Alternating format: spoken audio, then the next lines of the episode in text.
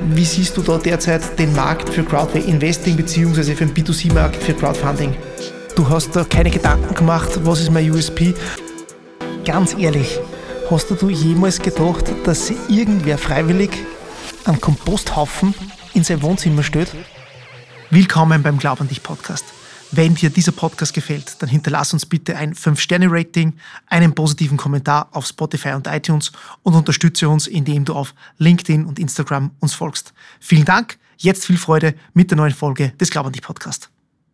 Herzlich willkommen zur neuesten Folge des Glaub an dich Podcasts und heute mit einem Urgestein, obwohl er noch gar nicht so alt ist, aber mit einem Urgestein der österreichischen Crowdfunding- und der Alternativfinanzierungsszene mit Paul Pöltner. Servus Paul, freue mich, dass du da bist. Hallo, danke für die Einladung. Der Paul ist, wie schon erwähnt, einer der Mitbegründer der österreichischen Crowdinvesting- und Crowdfunding-Szene. Er hat diese maßgeblich geprägt, war Gründer und Co-Founder von Conda, hat dann 2020 mit Simply Tokenized und den Guiding Innovators nochmal gegründet und ist seit 2022 Head of Tokenization and Strategy bei Gubi.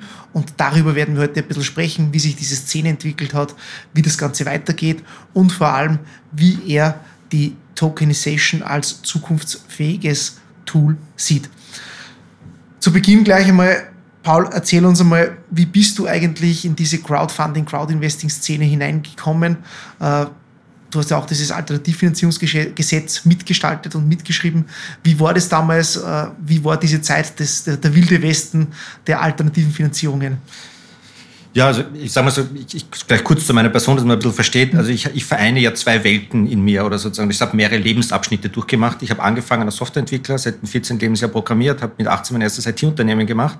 Bin dann draufgekommen, nach einem Jahr Betriebswirtschaft ist durchaus hilfreich, habe dann noch Betriebswirtschaft studiert und bin dann in den nächsten Lebensabschnitt gegangen und dann die Ausbildung zum Steuerberater bei TPA gemacht mein Herz war aber immer Innovation und eben dann Wirtschaft miteinander zusammenzubringen. Und das, was ich eben gelernt habe, äh, auch bei TPA, ist unterschiedliche Beteiligungsmodelle, wie funktionieren die, wie kommen Personen zusammen. Und das, was eben damals das Thema war, und damit kommt rüber, es waren halt immer Modelle, wo man sagt, okay, da musst halt haben, keine Ahnung, 200.000, 300.000, 400.000 Euro, also größere Beträge, um in Unternehmen investieren zu können. Und mein Herz war ja auch immer in der Startup-Szene unterwegs. Und äh, habe gedacht, okay, jetzt, ich habe keine drei, vier Millionen auf der Seite, ich will aber trotzdem Unternehmen investieren. Wie kann man das machen? Und so sind wir dann draufgekommen und haben überlegt, okay, wie kann man denn bestehende Instrumente nehmen, sie digitalisieren, standardisieren und damit kleinere Transaktionsvolumen umzusetzen. Und das war mein Einstieg in das Thema Alternativfinanzierung. Damals ja bitte korrigiere mich, aber ich glaube, der, der Heini Staudinger hat das damals sehr handbuchen gemacht oder wirklich wild west gemacht. Ich habe das dann auf seriöse und, und wie du gesagt hast, standardisierte Beine gestellt.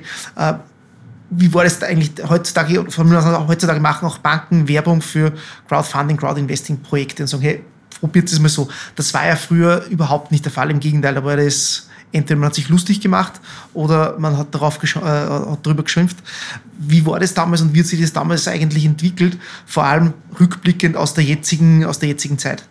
Also es war sehr lustig. Das war, sagen wir mal so, es war so um die 2011, 2012. Das war eine Seite mit Start Europe, Startup Live ist aufgekommen, wo die Startup-Veranstaltungen waren, wo man hingegangen ist, wo die Diskussionen immer waren, okay, wo ist denn eigentlich das Geld? Man hat von Business Angels gehört, aber trotzdem, das Geld war jetzt nicht da, um in Startups zu investieren.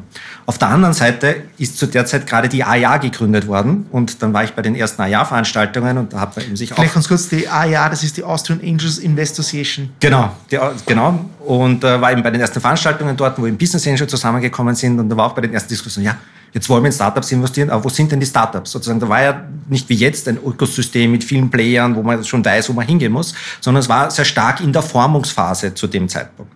Und hier haben wir uns eben reingesetzt und gesagt, okay, wie können wir diese Themen zusammenbringen auf der einen Seite? Wir haben, es hat schon erste Beispiele aus Amerika gegeben, erste Beispiele aus Deutschland gegeben.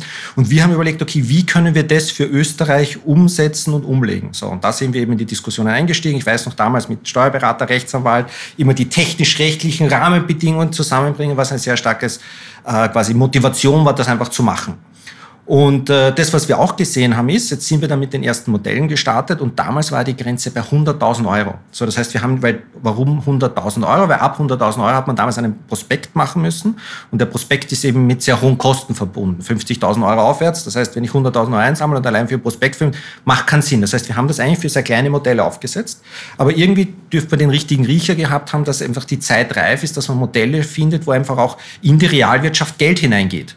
So, und deswegen haben wir uns dann auch eingesetzt in unterschiedlichsten Diskussionen. Wir waren bei vielen Marktteilnehmern, einfach um zu positionieren und sagt, schaut her, es gibt da junge, innovative Leute, die wollen was machen, die brauchen Kapital, die haben jetzt nicht die Sicherheit, um ein Bankdarlehen zu bekommen, aber die wollen etwas machen, um einfach die Unternehmen der Zukunft aufzubauen.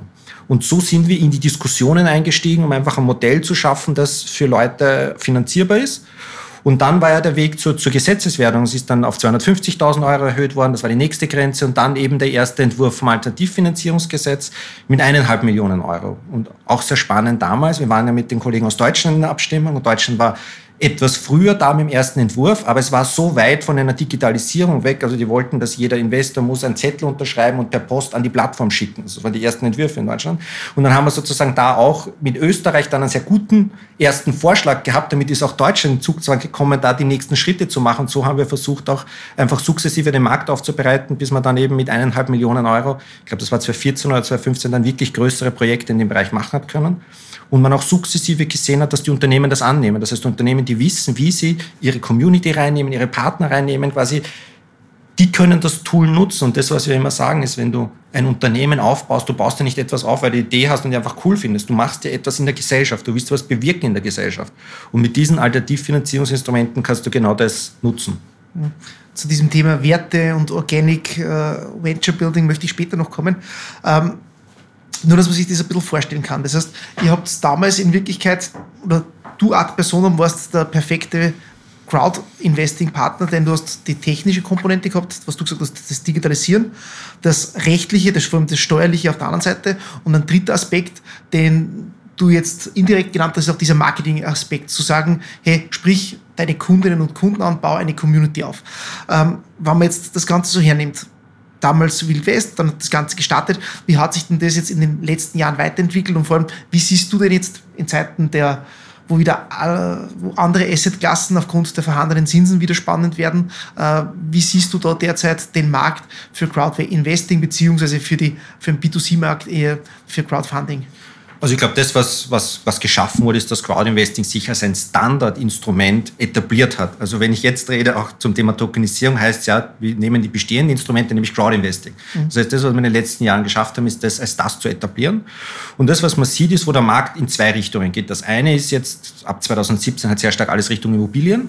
Aber das andere ist, und das, wo jetzt mehr und mehr kommt, ist einfach Richtung größere Unternehmen. Man sieht jetzt Kampagnen, die jenseits der Million auch gemacht waren, wo auch Unternehmen, die schon eine lange Tradition haben, auch die, den Mehrwert dieser Instrumente sehen, um es als Teil einer, einer gesamten Finanzierungsmix einfach für sich zu erkennen. Das heißt, da sieht man klar den Trend. A, von einem Standardprodukt, was sehr stark aus dem Startup-Bereich, dann im Immobilienbereich kommen ist, jetzt mehr und mehr in den Mittelstand hineinzugehen und da auch größere Transaktionsvolumen zu ermöglichen.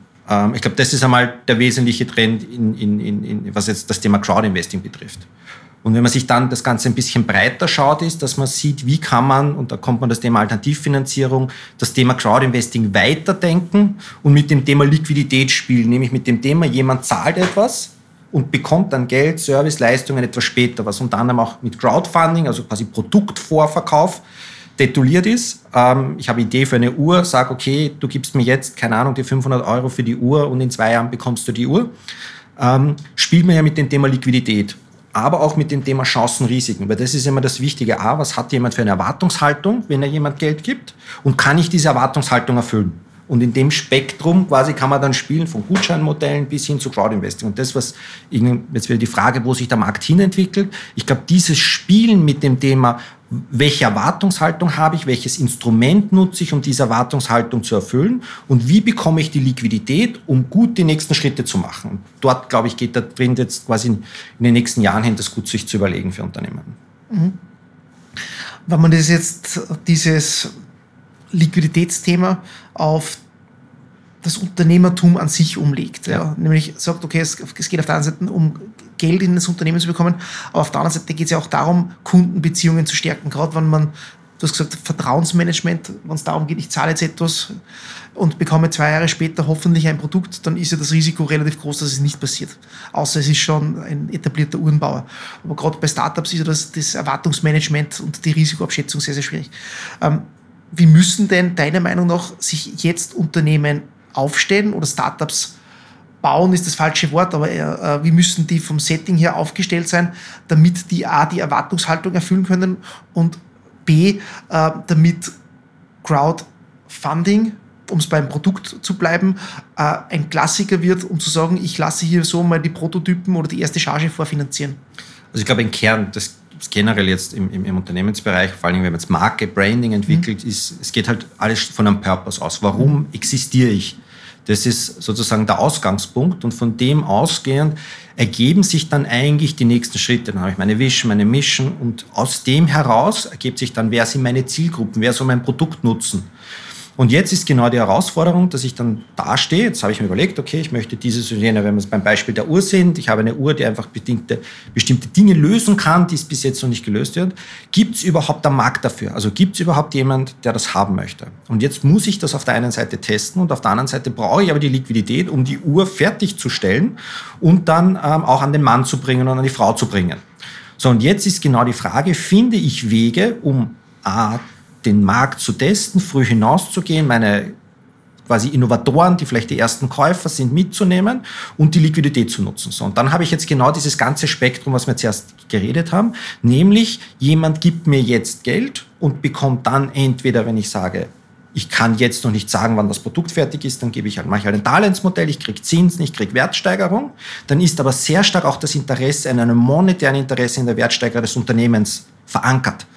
Wenn ich aber zum Beispiel Leute eher anspreche, die jetzt vielleicht nicht ein Interesse an der unternehmerischen Entwicklung haben, also als Investment sehen, sondern eher eine Community ansprechen möchte, die die Uhr interessiert, wenn das vielleicht eine sportaktive Community ist, die jetzt vielleicht jetzt in dem Aspekt nicht investieren wollen, sondern eher den Mehrwert in der Uhr selbst sehen, dann muss ich mir eben Instrumente überlegen, die eben diesen Produktvorkauf zum Beispiel in den Vordergrund stellen. Mhm. Aber das, was ich bekomme, und das ist immer das ganze Spektrum ist, ich gehe eigentlich sehr früh hinaus zu den Leuten, die eigentlich zukünftig das Produkt nutzen wollen, weil ich ja immer abtesten muss, ist die Idee, die ich habe oder die ich im Team entwickle, auch am Markt relevant. Und das ist das, glaube ich, wo da auch der Trend hingehen muss, ist, die Zyklen werden immer kürzer, ich muss immer schneller am Markt unter Anführungszeichen sein, kann man danach auch nochmal diskutieren dazu. Mhm. Ähm, und wie kann ich dieses frühe Testen mit einbinden und wie kann ich dieses frühe Testen auch mit dem Thema Liquidität verbinden? Mhm.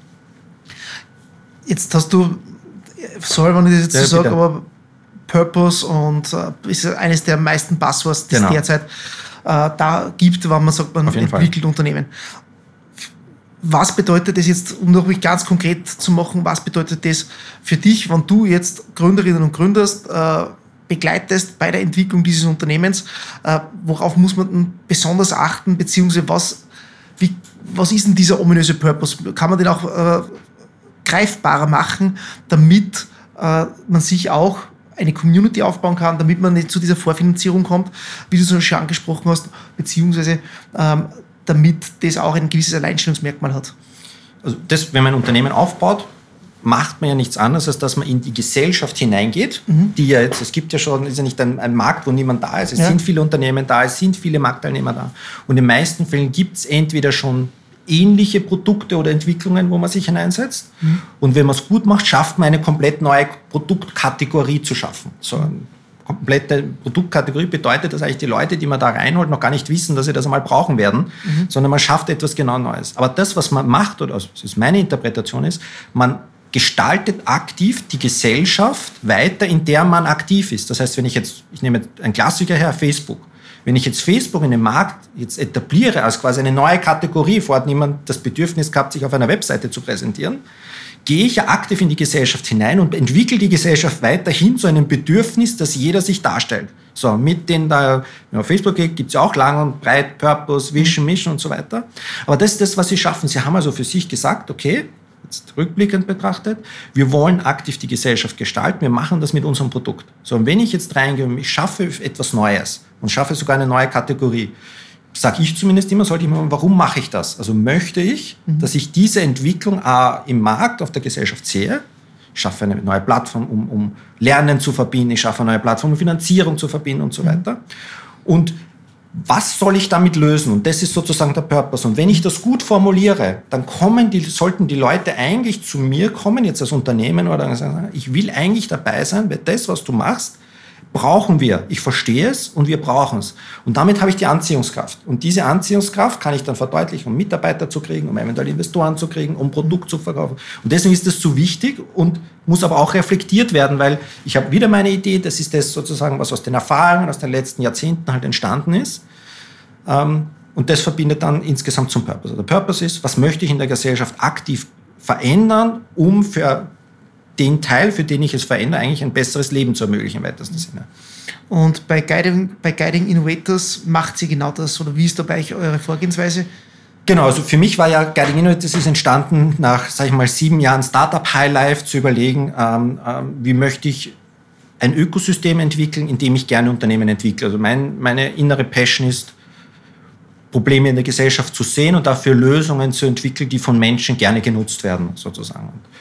Da habe ich für mich ein, ein, ein Modell definiert, das hat drei Bausteine, das heißt äh, nachhaltige Erträge, Empowerment und Innovation. Nachhaltige Erträge heißt, wir schauen eigentlich darauf, dass das Unternehmen Geld verdient und dann aus der eigenen Stärke heraus die nächsten Schritte macht wir haben Empowerment heißt, wo man akzeptiert, jeder Mensch hat seine, seine, seine Stärken, aber auch seine Schwächen und schaut, dass man die Leute dort fördert, wo sie ihre Stärken haben und so auch in die Organisationsentwicklung mit einbaut, was viele Implikationen hat, gerade für einen CEO, weil in der Entwicklung eines Unternehmens braucht man zu unterschiedlichen Phasen unterschiedliche Leute. Am Anfang ist man offen, man geht raus, man tauscht sich aus mit den Leuten, man nimmt viele Ideen auf.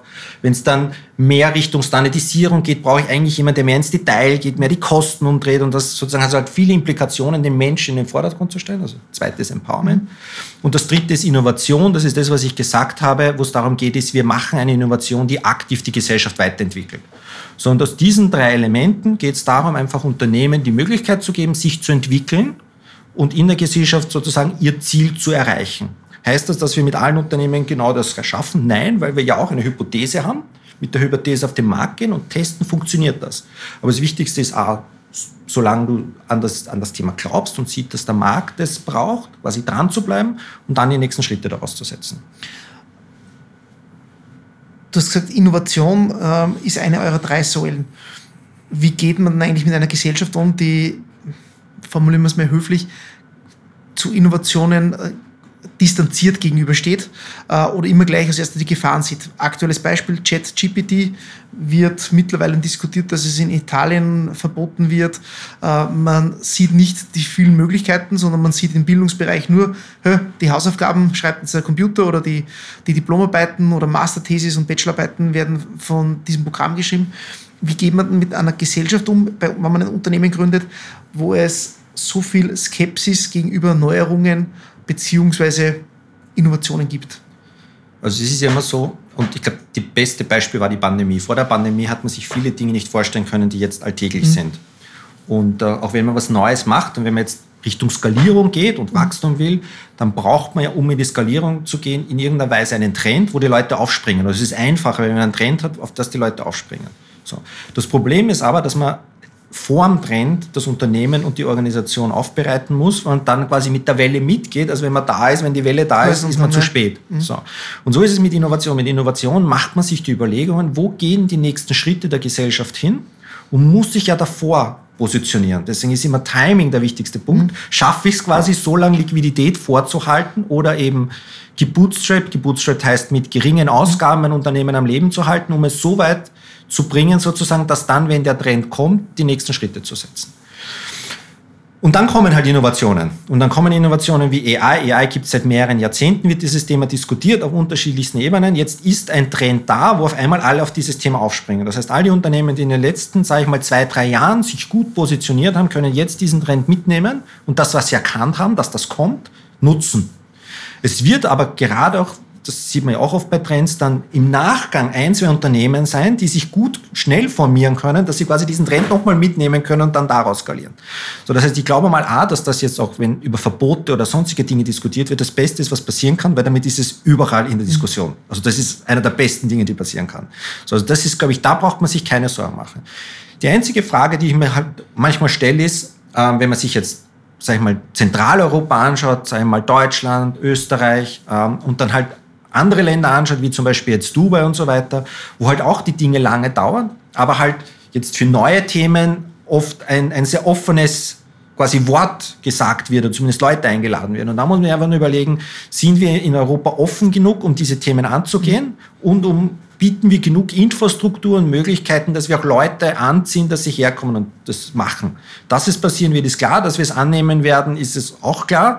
Die Frage ist, dauert es halt zwei, drei Jahre länger dann bei uns? Das ist die andere Diskussion. Das heißt, das Unternehmen muss man dann eher überlegen, okay, muss ich vielleicht andere Länder mit früher reinnehmen, weil dort halt früher Liquidität frei wird, um diese Dinge zu machen. Ich möchte jetzt einen kurzen Schwenk oder einen Step noch zum Thema digitale Assets machen. Ja. Du bist ja nicht nur Crowdfunding-Experte, sondern wie, äh, wie wir eingangs schon auch erwähnt haben, Head of Tokenization and Strategy bei Gubi und Experte dort für digitale Assets. Ja. Welche Möglichkeiten ergeben sich denn deiner Meinung nach in Zukunft durch die Tokenisierung auf der einen Seite? Wir bekennen ja die ersten Beispiele, die sich damit auch schon finanziert haben. Ähm, was glaubst du, wie entwickelt sich da der Markt weiter und welche Potenziale ergeben sich daraus? Also für mich ist alles, was Tokenisierung ist, nichts anderes als eine Weiterentwicklung und Anführungszeichen von Crowdinvesting oder Crowdfunding im weitesten Sinne. Es geht darum, weiter die Dinge zu digitalisieren, durch die Digitalisierung kleinteiliger zu machen, durch die Kleinteiligkeit einfach neue Modelle zu schaffen. So, und das, was man einfach schafft, ist, wir haben, und ich sage das immer sehr vereinfacht, die Blockchain ist nichts anderes als ein Betriebssystem. Das läuft weltweit. Auf diesem Betriebssystem installiere ich kleine Programme ein Programm heißt Smart Contract. Das heißt, wir haben unser Betriebssystem, Blockchain ist gleich Windows und wir installieren unser Word. Das heißt halt Smart Contract. Und ein digitales Asset oder ein Token ist nichts anderes als ein kleines Computerprogramm, das nur speichert, wem gehört welcher Anteil. Das heißt, wenn ich jetzt eine Immobilie verwalte und ich habe ein Excel, wo ich weiß, wie viele Anleger es gibt, verwalte ich es halt nicht im Excel, sondern ich verwalte es auf einer weltweiten Betriebssystem. Jeder sieht drinnen, wer hat den Anteil. Und der Vorteil ist, wenn ich es übertrage, muss ich nicht das Unternehmen anrufen und sagen, ich habe das jetzt verkauft, bitte trag das ein, ist das eh im Excel und so weiter, sondern ich mache es direkt. Damit erspart man sich einen riesen Verwaltungsaufwand, macht die gesamte Kosten in der Verwaltung wesentlich einfacher und damit entstehen plötzlich komplett neue Möglichkeiten. Wo man vorher gesagt hat, okay, das zahlt sich nur aus ab 1000 Euro, ab 5000 Euro, ab 10.000 Euro, kann ich das jetzt ab einen Cent machen, weil der, der das die Übertragung macht, muss sich selber darum kümmern. Und das ist sozusagen der spannende Weg, was jetzt technisch die Entwicklung ist. Und darauf aufbauend können wir jetzt rechtlich und, und, steuerrechtlich spielen, Modelle zu machen, die besser an die Risikoklassen des Unternehmens angepasst ist. Da können wir jetzt Gutscheinmodelle machen, die besser angepasst sind, wo es einfach Mehrwerte gibt. Man können Anleihen drüber aufsetzen, also all diese ganze Bandbreite.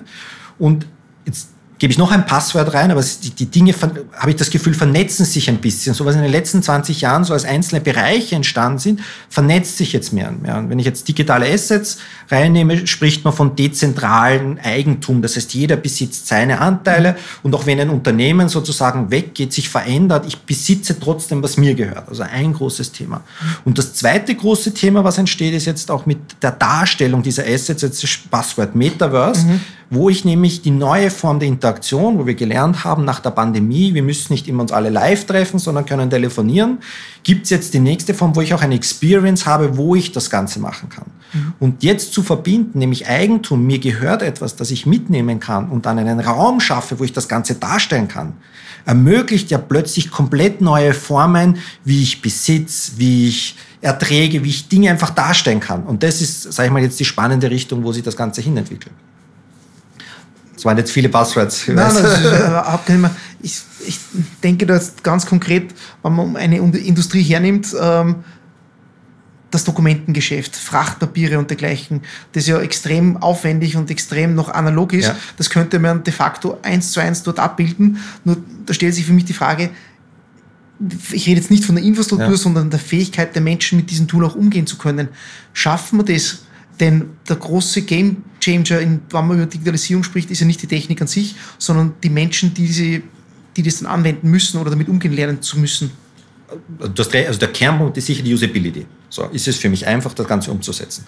Aber Frachtbriefe ist ein super Beispiel. Anderes Beispiel, Rechnungen. Ich habe schon, bevor ich Alternativfinanzierung, habe ich Idee für ein Projekt gehabt. Wir wollten das Thema elektronische Rechnung war damals ein mhm. großes Passwort. Und da wollten wir ein Projekt aufsetzen zwischen Österreich, Tschechien, Slowakei und Ungarn, wo wir nichts anderes, damals war Skype, jeder hat seinen Skype-Namen. Mhm. Und wenn du zu jemandem hingibst, sagst du seinen Skype-Namen und die Rechnung geht direkt ins Buchhaltungssystem ist ja technisch jetzt machbar und mit der mhm. Blockchain noch viel einfacher. Das heißt, die Usability ist da, es ist eher die Diskussion, warum es da nicht funktioniert, weil eben, ich glaube, es waren zwei Standards und die Firmen dahinter wollten ihren Standard durchsetzen, deswegen ist das ganze Projekt nicht zustande gekommen. Mhm. Das heißt, eher muss man sich überlegen, okay, darauf aufbauen, die Standards, die man macht. Frachtbrief dasselbe. Die Usability für die Leute ist wesentlich einfacher.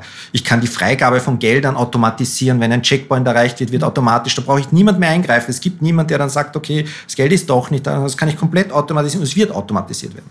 Hm. Jetzt muss ich auf die Uhr schauen, wir sind da schon wieder sehr fortgeschritten in unserer Zeit.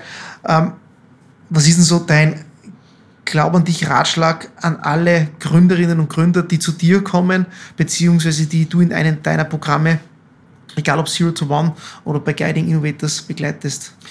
Ähm, ich glaube, offen sein und mit Leuten reden, das ist das Allerwichtigste. Auch sagt man immer, wenn jemand Ideen hat, man muss einfach mit den Leuten reden. Es hilft nicht, wenn man das ähm, quasi für sich macht. Und wir haben damit, du hast das gerade angesprochen, wir haben jetzt eine, eine richtige Strecke, wie wir Unternehmen helfen können. Wir fangen an bei uns mit Startup Live, Wochenendformat. Das nächste ist während der Vienna, 2. 3. Juni. Da kann man sich ein zweieinhalb Tage mit seinem Unternehmen auseinandersetzen. Man kommt hin, ähm, es kommen Leute dazu, die arbeiten bei einem Unternehmen mit.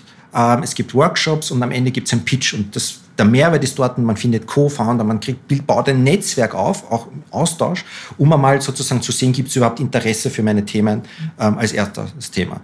Dann nehmen wir weiter in Zero to One, da haben wir ein dreimonatiges Accelerator-Programm, wo wir abgestimmt auf die Unternehmen Workshops machen, die dann in einen Demo-Day enden, wo sich die Unternehmen präsentieren. Und zusätzlich haben wir dann technisch über Simple Tokenized eben eine Plattform, wo wir im Bereich Alternativfinanzierungsmöglichkeiten ein breites Pouvoir anbieten. Das heißt, in den ersten Phasen können Unternehmen bei uns von der Ideenentwicklung Co-Founder finden bis über das Acceleration-Programm zur Finanzierung sich mal die ersten quasi Sporen verdienen, wenn man so will, unter Anführungszeichen. Und darauf aufbauend ist dann die Welt mit sehr vielen Ökosystemen, Services von, wir haben AIA angesprochen, Austrian Startups, viele, die da sind, die da unterstützen, das Ganze weiterzuentwickeln. Paul, vielen Dank für deine Zeit. Vielen Dank für die sehr, sehr spannenden, umfangreichen Inputs. Macht immer wieder Freude, mit dir zu diskutieren und zu sprechen.